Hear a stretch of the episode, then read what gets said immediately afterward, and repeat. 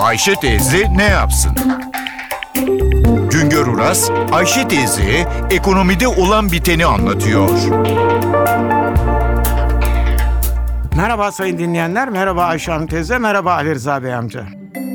Sevgililer günü kesme çiçeğin en çok satıldığı gün haline geldi. Eskilerde anneler günü ilk sıradayken ikinci sıraya düştü. Üçüncü sırada hep öğretmenler günü var. Türkiye'de yılda yaklaşık 600 milyon dal kesme taze çiçek üretiliyor. Bunların yarısı içeride tüketiliyor, yarısını da ihraç ediyoruz. Kesme çiçeklerin hemen tamamı seralarda ve örtü altında yetiştiriliyor. Yani yetiştirilmesi güç. Bizim kesme çiçek toplam süs bitkilerinin bir bölümü. Toplam süs bitkileri üretiminde İzmir bölgesi önde geliyor. İzmir'in toplam üretimdeki payı %24 dolayında. Ondan sonra Sakarya ikinci sırada var. Sakarya toplam süs bitkileri üretiminde %21 paya sahip. Antalya üçüncü sırada %15 payı var. Derken Yalova geliyor. Yalova'nın payı %14, Bursa'nın payı %10 dolayında. İsparta ve Kocaeli'de kesme çiçek ve toplam süs bitkisi üretiminde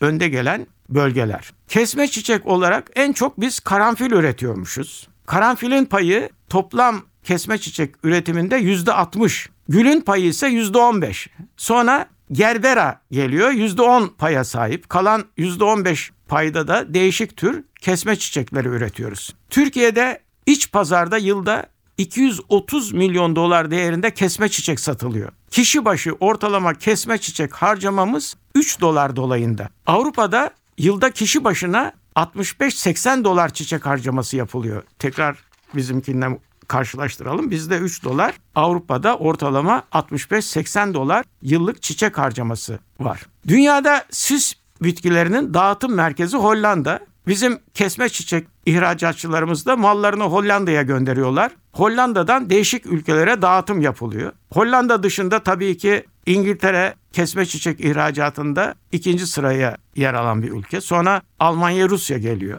Bizim çiçeklerimizi ihracatçılarımız 3 veya 6 derecede muhafaza edebilen tırlara yüklüyorlar. Bir tır 500 bin sap kesme çiçek alıyor ve bu tırlar çiçekleri 3-4 günde Hollanda'ya yahut da Avrupa'nın değişik ülkelerine ulaştırabiliyorlar. Kesme çiçekler iyi saklama şartlarında 15 güne kadar bozulmadan satıcıya ulaştırılabiliyor. Bizim çiçeklerin toprak ve tabiat şartlarının özelliği nedeniyle vazo ömrü yüksekmiş. Bu nedenle de dış pazarlarda bizim çiçeklere talep bolmuş. Bir başka söyleşi de tekrar birlikte olmak ümidiyle şen ve esen kalınız sayın dinleyenler.